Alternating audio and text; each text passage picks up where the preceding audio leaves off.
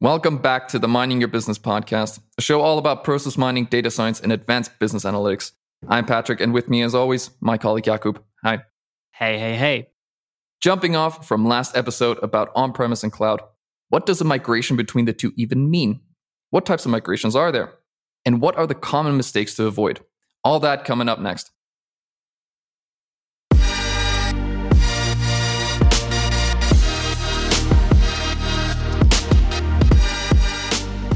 Celonis migration. Uh, this has been a huge topic for not only our company, but uh, specifically for myself and my colleague Patrick. Uh, Celonis migration is something that uh, we've been dealing with last couple of, I would say, almost years with major clients of ours. And in a sense, it means transporting something from an existing uh, on-site Celonis instance into a cloud version. Is that right, Patrick? Yeah, that sounds about right. So let's kind of get into what we're actually talking about. So Celonis in the in the process mining software place is one of the major players, and they have two versions of their software. Actually, technically, kind of three, but the major is the on-premise version that runs in people's own little space of uh, IT infrastructure, and then also their their cloud service.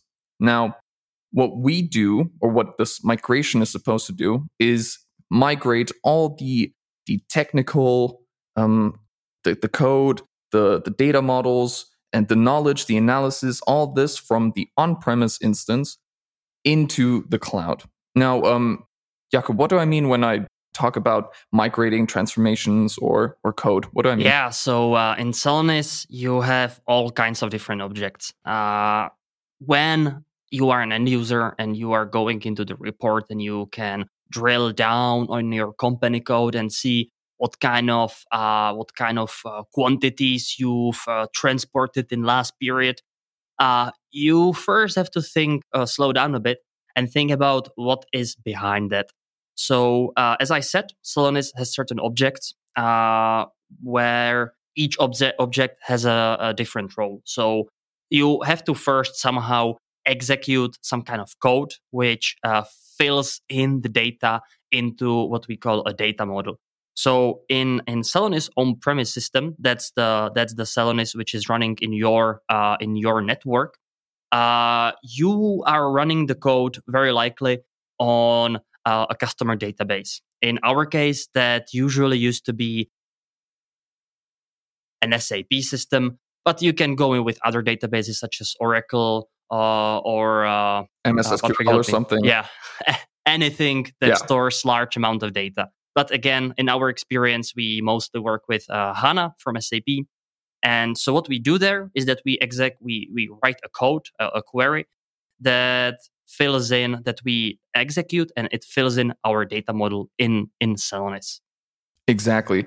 And uh, of course, we have to migrate this from one to the other. But we also need the data that this transformation is supposed to be running on. So that's also another big step. We have to transport the data from the on premise um, database into the cloud. This is another thing we have to migrate.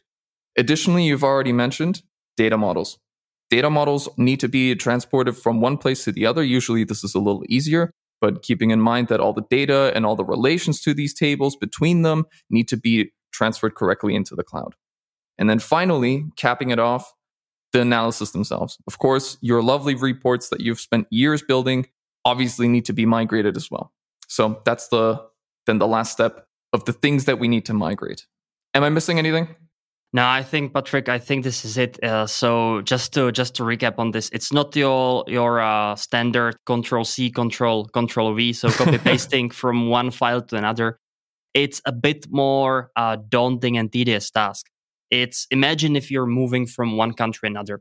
Uh, so you have uh, a beautiful flat in Germany, and I'm I'm speaking from my own experience now. How does it work? Uh, and you decide to move somewhere else, right? So it's not only that you have take all all your all your furniture and everything you also have to think about what's in the in the next flat or how do you take it there you have to think about does it uh, will everything fit will my uh, huge wardrobe in the corner of the room fit into my slightly less but uh, you know, uh, more spacious kind of, uh, kind of, uh, living room. So these are the kind of things that you will be asking yourself also when you're migrating anything uh, that's remotely similar, but not quite. Absolutely. Absolutely. So, um, knowing that this is a bit of a daunting task, why would why would people do this? Why why do clients of ours keep asking us, "Hey, can you please migrate us to to the cloud?" Yeah, you're what what you're doing right here is that you're touching the motivation, and uh, there are multiple things that uh, uh, why clients are even thinking about migrating uh, from from on premise to to uh, current uh, IBC instance, or uh, Celonis already calls it ECM. So let's just keep up with with the times, right? You mean EMS? Oh, EMS. See, I keep losing myself in the in the new in the new names. Uh, anyway, so uh, I think if you listen to our previous episode when we were uh, speculating and debating on what are the pros and cons of on-premise and uh, cloud solutions for any kind of software, you already have a, uh, an, an idea, a hinge on why they are doing in the first place. So uh, speaking of that, uh, I think one of the major reasons why they are doing it is to keep up to date. Uh, so in in Celonis cloud version in IBC, I will still stick with the IBC, Patrick. Don't blame me. I am an old fashioned guy. So okay, okay, of course. So in IBC, you have uh, significantly more uh, features than you would ever wish for having in your in your cloud in, in your on-site instance. The reason is quite simple, and is that uh, Celonis it didn't quite stop supporting the old versions, but it doesn't do as much development on the on-premise systems because it's just for them it's not as easy to to uh, roll out new stuff as it is for the the cloud version. So in the in the IBC, what you can do is uh, there is just so many things. You can set up the action engine uh, skills. You can uh, you can use the the backend power that you that comes with IBC meaning that you can, for instance, uh, write your own uh, uh, Python queries or Python scripts, which makes your which makes your life significantly easier. And I think we will touch on that as well. And generally, staying up to date. Absolutely. So the, the the new features is, I think, one of the biggest draws. I think uh, if you listen to our previous episode, you will know that um, playing new updates into a cloud system is way easier than distributing it to everybody that's using an on-premise system, right? So um, not only do you have you get fancy new features, but with any type of cloud solution, you also get more scalability, right? This is another thing we touched on on a previous episode, but uh, this also holds true for a Celonis migration. The the amount of data and things that you can do with your system are a lot more scalable. So, True. additionally, what we also do is um, there are, of course, process improvements that come with this, right? So a migration can not only be a, hey, we take our X and put it into the other place and have the exact same thing, but we can also improve on the process, right? Because this is a perfect opportunity for any type of um, programmer to fix that bug they've always wanted to fix but couldn't get approved or couldn't really find. If we're already going to look, be looking at all this code, might as well improve it. Exactly. Right?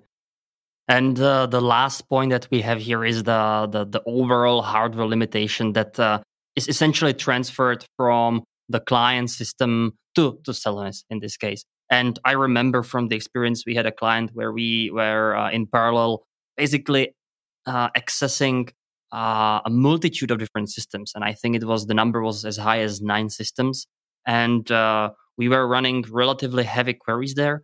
And I can you can imagine that the customer was not very happy about that, and there was uh, not that much we could do about it. So uh, that was also one of the driving forces behind uh, migrating or switching for the cloud solution in the first place. Right. So kind of shifting responsibility of kind of keeping the system up and running, having dedicated people to fix all these bugs, and just shifting all that responsibility to the cloud. No headaches, nothing for you. Somebody else is handling all the IT, all the infrastructure, the access, making sure that all works. And all you can focus on is building your pretty analysis. Yeah, I mean, value creation, you wanted to say, not building analysis. Either way. Focusing on the value. Uh, but yeah, true. Uh, Patrick, we get to the timeline. Let's get uh, really down to the project. How does it look? Right. So, um, first of all, whenever we are in discussions, it is incredibly important to get on the same page with the client about what the migration can do, what it cannot do, and kind of giving a getting an idea of all the things that need to be migrated, right? So how many analyses are we talking about? Are we talking about 10 or are we talking about thousands, right?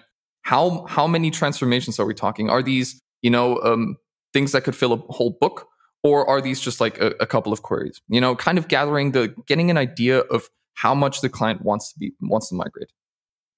Yeah, as the next step, I would say is uh, determining uh, the migration strategy. So, how do you proceed? Who does what? Who? Uh, what is whose responsibility?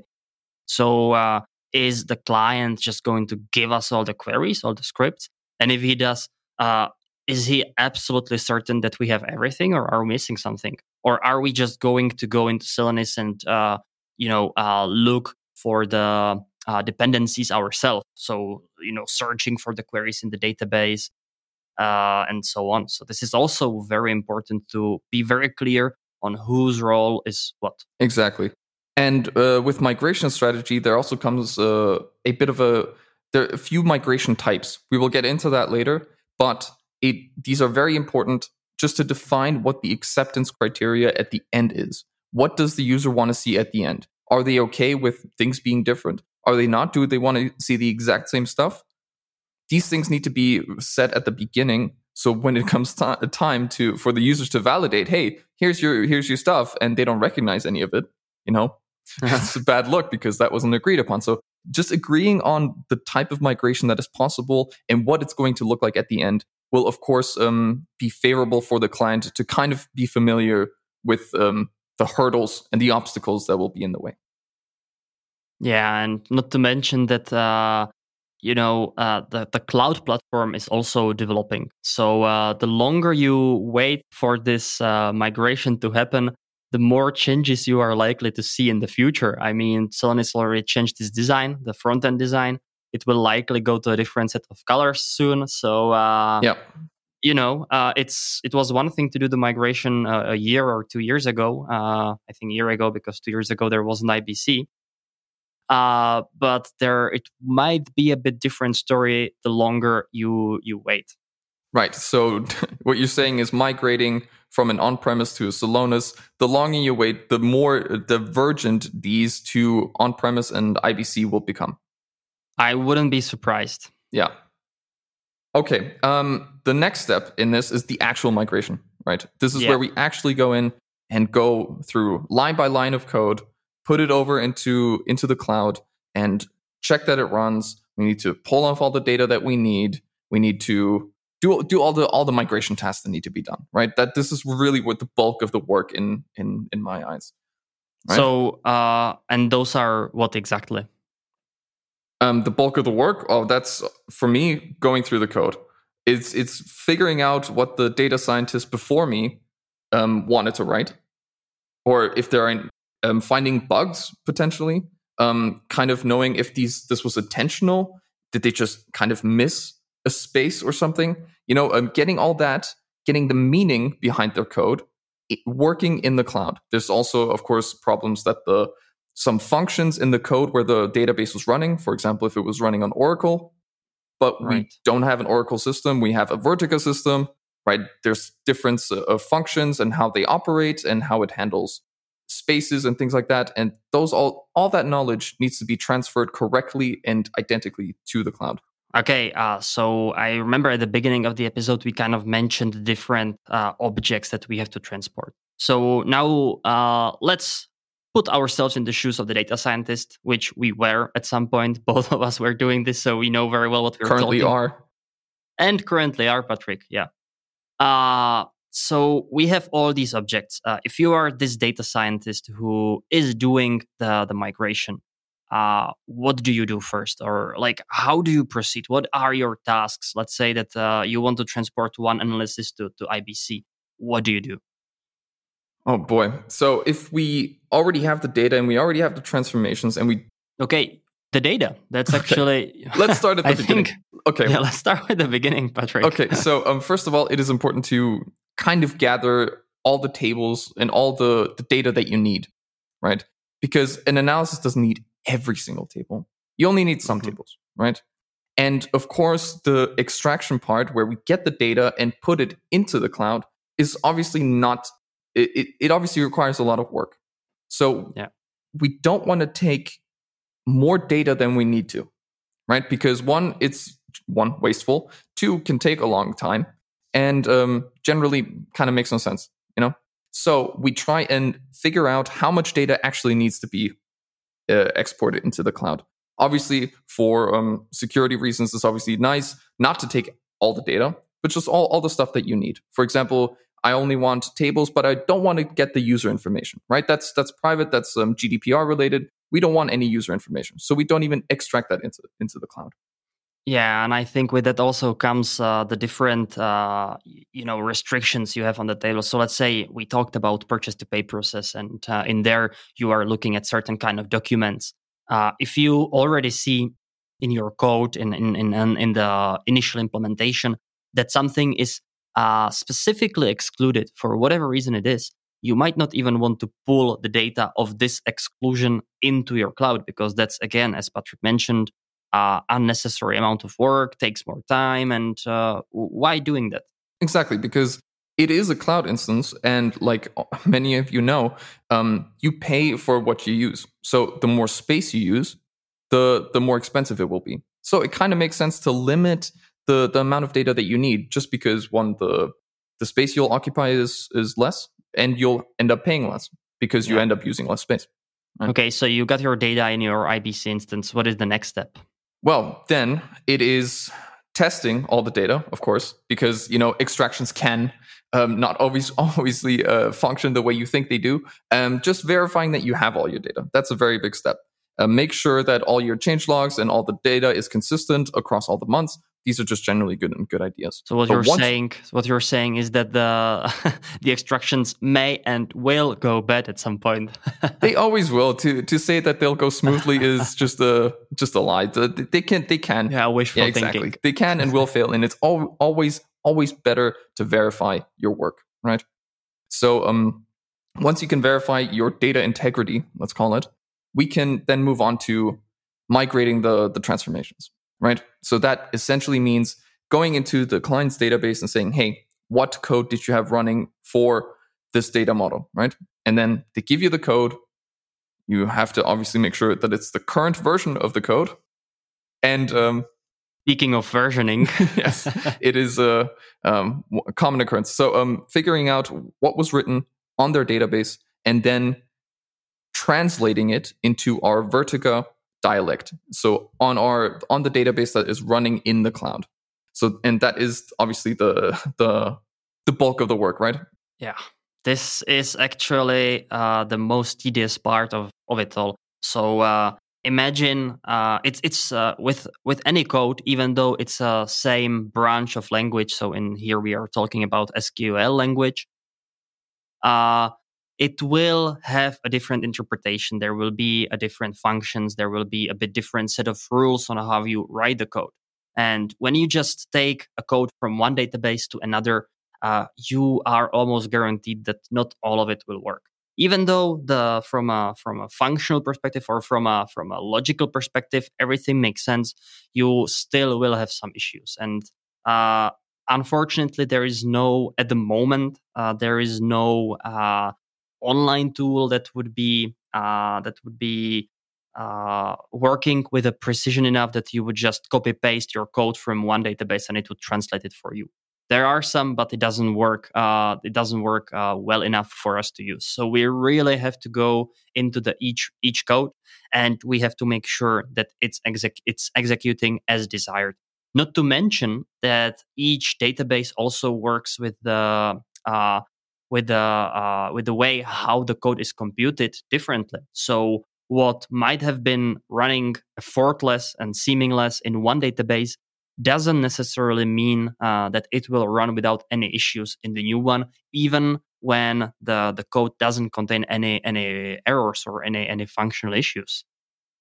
Absolutely, absolutely. And this is also one of the, the the points that we'll discuss later when we talk about the goals is do you want to already change your code while you're going through it, right? Because you said we have functions in one uh, database that we don't have in, in the cloud, right? So we need to think of something new. Now we're already changing the code. How far do we go to change the code when we might as well just say, well, we might as well just bug fix some things while we're here? We might as well optimize the runtime a little bit while we're already here. You know, these these are obviously things that need to be determined beforehand before we uh, actually go do the migration. But these are things that to that come up in the in this stage, right? It is also painful kind of for us if we see a very obvious bug in the code, but we implement it anyway, right? The client is expecting this bug. It, it, it, he's expecting that this looks the way it does, even though it's wrong. But you still have to implement it because that was agreed upon, right? Bit painful, yeah, but it's his little bug. It's his little bug that he just wants to exactly. be there. So, um, obviously, um, now let, let, let, let's um, let's move on to the to the next thing. What what's next? Yeah, then the next thing are the data models. So that's essentially the object that is storing uh, whatever your queries ran. So uh, that contains the data that you will eventually work with and uh, and display in the front end of Celonis. Uh, so luckily enough, the data models don't differ too much from from uh, on uh, on premise and IBC instance. So what you can do, and I think what we are doing right now is that we are, uh, you know, we are using uh, the the strength of, of uh, Python, right, Patrick? Correct. And what we do is we kind of do Python version of copy pasting of the data models. So meaning that we take uh, whatever is in the on-site version and we just push it into the cloud version. Then we do some minor adjustments, uh, but the, the bulk of workload is actually done with this uh, Python uh, Python uh, uh, leveraging. Exactly. So if you if you imagine just a data model, you you have to add your tables, you have to click it together with another table, kind of put the the relation between these two tables together, and then you're done. This can't be that hard. Sure, but we are talking about data models that have like 40, 50 tables in it, all relating to each other. Then those data models, there's multiple, multiple data models, tens, 20, hundreds of data models that need to be migrated in some cases. There's it's a lot of work to to click. Like you will easily spend a whole week just clicking these tables together. And the rate of human error in this in this uh, is is it can of of course occur. So relying on Python to do this correctly um, and one very quickly is of a huge help to us. Uh, and the last object that we have here uh, that we need to also move are the Celonis reports. This is the stuff that you see in the front end, the, that you can click through and that you see your uh, your your data and whatever you want. Uh, so also here, what we don't do is that we go and create them from scratch in the cloud because, as Patrick said, that would be uh, we would need about uh, 10 times more time uh, than we currently need for this uh, migration because creating a report in, in Celonis can get pretty difficult and uh, time challenging, I would say. Absolutely. So here again, we rely on the strength of Python to just to pull the analysis from the on-premise version, take its data, and just push it into into the cloud data. This works surprisingly well because the code that these both uh, rely on, the on-premise analysis and the analysis on the IBC, um, are pretty much identical, right?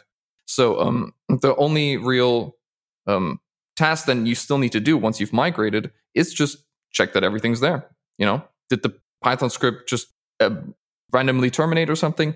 So the what you will never what will never be uh, you know taken away from you as a task is going into the analysis, checking the tabs. Does everything work? Right? If not, why isn't it working? why isn't it working? Yes, that's a common complaint in this office. Um, so, and goals. Yeah, that's about it for the migration. Now, let's move on to the goals or quote unquote migration strategy. Um, we've talked about this before. So, there's, I think, in my opinion, when we talk to clients, three ways they want to migrate predominantly. There's one, the one to one migration. The I have this in my on premise system. I want to see exactly the same thing in the cloud. I don't care how that's possible, just do it. I want one to one. I love my analysis. I love the, the way it works. Give me the same thing in the cloud. Yeah, what is important to mention is that it will never be exactly one to one. Not for the not because of the numbers won't match, but because as we mentioned earlier, there will be there will have to be some minor changes at least in the code because we are taking the script from from uh, one database to another. And even though you will get the same output the same numbers it won't match exactly what you had before. Plus then there is the other thing and that's also uh, the overall uh, like how the architecture works. So in IBC, in the cloud version, you will have certain uh, certain intervals with uh, with which you are extracting the data, uh, and then you are executing your queries. So you will have one time point uh, on when you have your data up to date. While in the on-premise system, you might have a bit different time point where you did uh, run your extraction. So when you then do the validation, you have to also take this into account and that just by opening two reports next to each other on the same screen and not having uh, the same numbers doesn't necessarily mean that the reports aren't identical. Exactly. So what you touched upon is what we know as the delta gap, right? So the time when the transformations run in the on-premise to what you see in the analysis, that's the delta gap. And in the IBC, it's the time from when the extractions start to when the transformations run to when the data model loads to when you finally see it in the analysis. So the time between these two points um, is different, first of all, and you also have a difference of the, as you said, when the the snapshot of your data is displayed in in in your front end. Exactly. Right. So so that's um, one of the points that we obviously need to make clear to to the client that th- there's going to be some deviations. These will be minor and should kind of um, only be happening in the current date, you know, because that's usually where these gaps tend to be. Um, but yeah, just kind of making sure that uh, we are talking the same language. We're talking about um, the, the yeah, we better make you know? sure we are not missing 50 million euros in revenue in uh, in last year.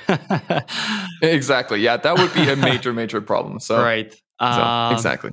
Uh, so this one to one migration that we are uh, calling it is usually our entry point into any migration because uh, when you start taking one uh, like uh, the data and the reports from point A to point B, at some point you do need to do the validation. And if you are going for one to one, it's very very easy to validate and it is your starting point to whatever you want to do in the cloud next.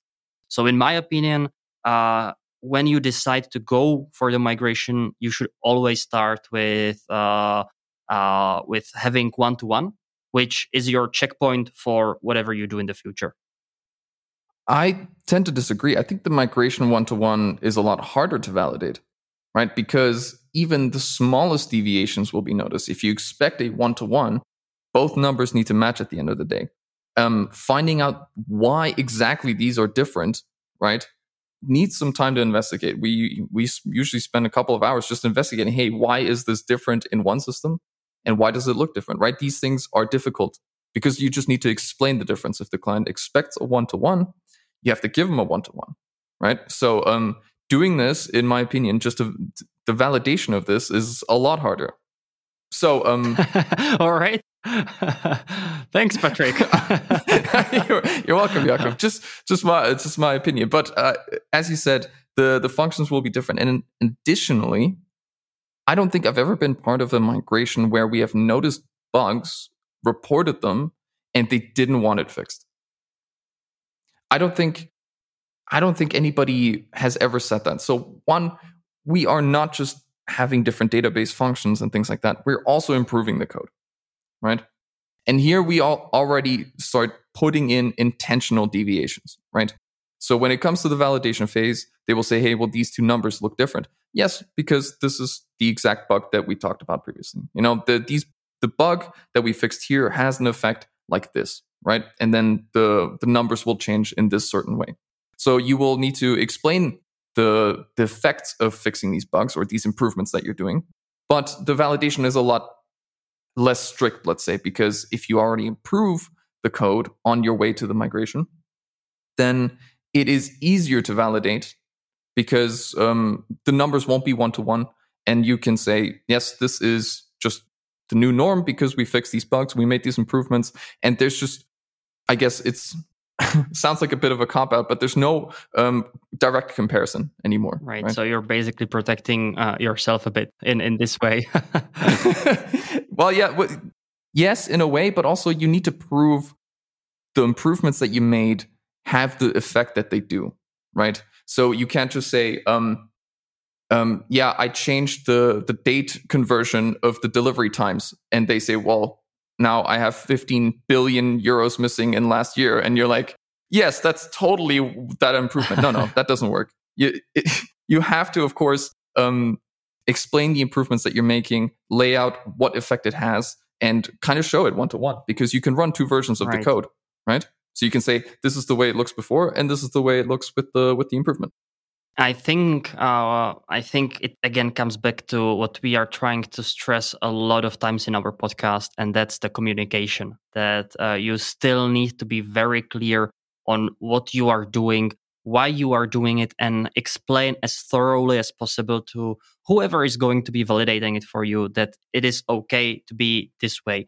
And also, I mean, when we are talking about migration, and the possible deviation, regardless whether you do one on one migration or a migration with already some enhancements and improvements. Uh, what I'm trying to say is that there will be some deviations and you got to know why are they happening. Uh, exactly. Yeah, that's probably the, the, the key point in this. So even though the numbers will be almost identical, there might not be exactly the identical. And uh, our job as the data scientist is to know why and be able to actually explain why. Exactly. The worst answer you can give to why are there deviations is I don't know. That's the the you should always um, we always uh, strive to explain the the deviations because uh, well one it just restores the confidence in the analyses right if the if there is already going to be different data you have to uh, restore the confidence in the the validity of the data that the user is going to mm-hmm. see right Moving on to the last or the third migration type that we intend to come across is the full on do over. That's where a client is incredibly unhappy with um, the analysis as they are, and they are slow, they're, they're not very performant, they don't really show the right things, or they show processes that aren't relevant anymore. And they just say, hey, we're just going to move our stuff to the cloud. And what we move is kind of maybe the idea of a process. So if they had a bad O2C process in the on premise, they say, well, we want an O2C, but just do it from scratch. You know, just start fresh. We'll just start fresh, get rid of all the old stuff, put in all the new stuff. Yeah, we don't like our numbers. It takes too long. So uh, please make it look that our O2C is a bit better and a bit more uh, uh, efficient than it really is. no. Yeah, exactly. We do not I mean, we fake numbers. yeah. So we uh, we can't really just change the way the the performance of your business works. But what we can do is, of course, make the analyses better, enhance them with new features, enhance them with new um with new code, make it cleaner, make it faster, and things like that. Yeah, and I, I gotta say that sometimes the initial implementation is such a mess that uh, it opting out for building it from scratch is. Uh, might be even easier uh, and less time consuming than just rebuilding whatever has been done before. Absolutely, absolutely. So building it from scratch sounds like a drastic option at, at times, but um, knowing code and knowing the way it can look, um, sometimes it is the better option. But with a full-on do-over of code, you will. there, there is no validation to speak of, right? There, essentially, you can just say, test against your source database, see if your sales orders are here, see if um, all your accounts are here, and just do basic validation. Well, like a validation we would do in any type of implementation. But there isn't really a one to one comparison where you look at the on premise system on your analysis and check against the new ones. It just won't make any sense. Uh, Patrick, if I remember correctly, uh, you are complaining a lot about how many testing you have to do in each validation process in in this uh, migration. Can you elaborate on that a bit more? How do you do the testing? How do you do the validation in general? Well, so once we have completed the migration and we're happy with um, the, the, way it looks, we obviously do pre-checks to make sure, hey, the numbers match roughly, you know, blah blah blah. Uh, we obviously then give it to a user department because the user department at the end has to work with it, right? They have to recognize their own data. They have to recognize their analyses, right?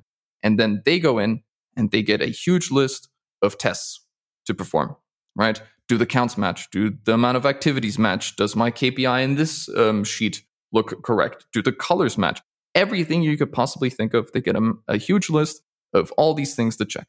And if one of those things doesn't match, you will be notified. there's a there, there's a there's a defect. So then you have this endless yeah. issue log uh, that you have to go uh, through each point.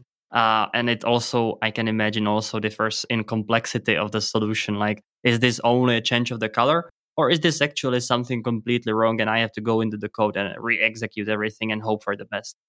Absolutely. I mean, the thoroughness can be tedious for sure. And for us, I'm getting a defect for the same issue over and over again is obviously a bit of a time drain because we have to deal with the, the, the defect, have to talk to the user, say, hey, what's going on, blah, blah, blah. But there is a point to it. And being this thorough has its point is we have fixed, I think, three bugs in the last migration, just that we just failed, you know? We wrongly implemented something and the users found that the numbers don't match and it was correct. The, we did it wrong, you know. And then we went in and fixed it, found the bug, fixed it, and now the numbers match. So the the thoroughness, the the attention to detail, can lead to uh, very good uh, results. Uh, speaking of defects and issues, uh, each migration there will be some obstacles on the way. Uh, what is coming to your mind as a first one that we are talking about migration? What is the issue? What are we usually facing? Uh, and how do you sort it out or mitigate it as a matter of fact? Uh, how, how do you mean? Do you mean like the first thing that comes to mind when you say um, issues? Yeah. Okay. One of them being uh, predominantly do the testers know how to test? Right. So when we give uh, the testers these new analyses and they should check them, do they know how to check for differences? Right? That's a major thing. You can't just look at the analysis and hey, this looks different. I'm going to report a defect. Okay, but how does it? How does it differ? Can you maybe think of already why does it differ? Can you maybe filter it on the same date range to kind of see that the numbers match? Right. So um, that is one of the things that we tend to do in our meetings beforehand is give a little validation guide that is just, hey, you should filter on this time range. Focus between March to September, right? Then we can compare the same date range on the on premise and the cloud, right? You should focus on sales orders, right? Or focus on filter it this way. Um, focus on um, the idea behind the defect. Do you see this in one sheet or, uh, or do you see this in all the sheets, right? Is this a defect that occurs in many places or just in one? You know, just kind of give them an idea of what to test because getting more information from the testers about what is wrong it helps us incredibly much in figuring out what the actual bug is right uh, what i was uh, or what i had a lot of issues with when i was working on the migration was generally uh, especially regarding uh, the the actual database. So I already mentioned it before. When you transport script from A to B, you will have to do some changes, which wasn't an issue. Uh, you know, uh, even though it's a bit tedious, uh, you correct everything. Your functions are now working. Uh, you catch all the little bugs. But what was really, uh, really, I was struggling with was that each database also computes differently. So you have a different uh, computing power on on-premise system and a different computing power on uh, on cloud system. And uh, even though they might be similar, uh, they might not work exactly the same. So they are working with the data differently. And what was acceptable in, let's say, HANA environment is no longer acceptable in in uh, in cloud environment. And then you have to go and look for ways around it. How do you how do you optimize the query in a way that it's still giving you the output that you want, but won't uh, come or won't uh, start having issues with uh, while being executed. So this was a, a huge pain point for me, and uh, I personally spent a lot of time just optimizing the queries. Um, yeah. So currently, uh, I am also in a phase of a project where all we're doing is optimizing the scripts mm. because we realize the way that we're transporting them is not really um, efficient. Right. So um, it's causing issues with um, just the performance of the of the whole cloud. So we decided, hey, let's take some time to optimize these scripts, and that has led to some incredible results. So um, scripts that used to take 40 hours to execute in the on-premise system now takes five hours in the cloud. Oh wow! And that is massive improvement. That essentially means that hey, you can load your da- data model once a week, but now we can load it daily, right? right. So you have up-to-date data right? So these impor- uh, performance improvements is also very good for the user at the end of the day. Yeah. It also comes to the experience of the data science. So uh, just because something runs longer in the cloud doesn't mean that the well, it means that the script might not be optimal, but it doesn't mean that the cloud database will be uh, less uh, powerful, right? All you need to probably do is just to think about how the new database is going to work with the data and optimize your script in a way that the new database likes it more, can can process it better, and then uh, surprisingly, you might come as Patrick just as, as you Patrick just mentioned to significantly better runtimes than you ever wished for in the previous environment. And exactly, and it's not just runtimes that are important; it's also the stability yeah. of the transformations. Right? If your uh, if your transformations can range from hey, sometimes they run twenty hours, sometimes ten hours, sometimes they fail it's not very stable. But if you get consistently 15 hours, every time you execute, they get 15 hours. That is a win in my eyes because it, the transformations are stable and you don't need to worry about them working one day and not working the next. Yeah. However, you still need to keep in mind that uh, even in cloud, it's still some kind of a system, and each system uh, comes with a different set of issues. Uh, in in in uh, Celonis specifically, there uh, are times when there are some updates, so the system is simply down. And sometimes you just don't foresee it, and uh, you have a lot of dependencies in your queries. Uh, so let's say you first need to extract the data, then you need to run your queries, and then you need to load your data model. And if one piece fails, then usually all pieces fail, and you have to start over. So these are the things that you need to keep in mind, and uh, especially at the time when you are basically running on two environments at the same time. So before you conclude your uh, your transport, before you conclude your migration, you will have for a set of uh, for for a period of time running two systems in parallel: the on-premise and the cloud. And uh, there's going to be a lot of headaches from that because each system will have different set of issues, and you will have to sort them out uh, during this uh, this period. So get ready or be prepared for this. Jakub, you have mentioned. I have, from listening to you, I have now thought of two things that uh, have caused me major headaches in the in the last migration. One, development freeze. Right? Do the developers on the on-premise system know that during the duration of the migration they shouldn't change a single thing? Yeah. Right? Because we get the code at one one point in time, and if that changes, the migration will obviously the validation of the migration will obviously be untestable because the code has changed since then, right? This is a major thing. Do does do all the parties involved in these systems know that the migration is happening and that they shouldn't touch anything? This was a, a massive problem in the, the, the last migration, I believe.